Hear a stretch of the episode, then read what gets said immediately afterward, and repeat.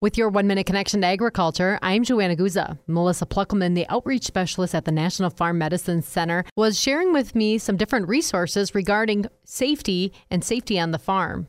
If you visit our website, www.cultivatesafety.org, we have a new area on that website called Tools of the Trade.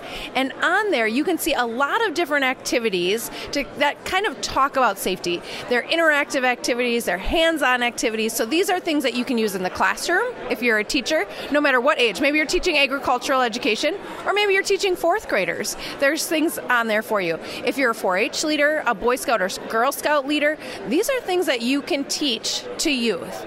But the other thing is you can use them for yourself or for your family too. So it's kind of just some fun activities for you to start the conversation of safety with those around you. And that's your one minute connection to agriculture. Thanks for listening. I'm Joanna Guza.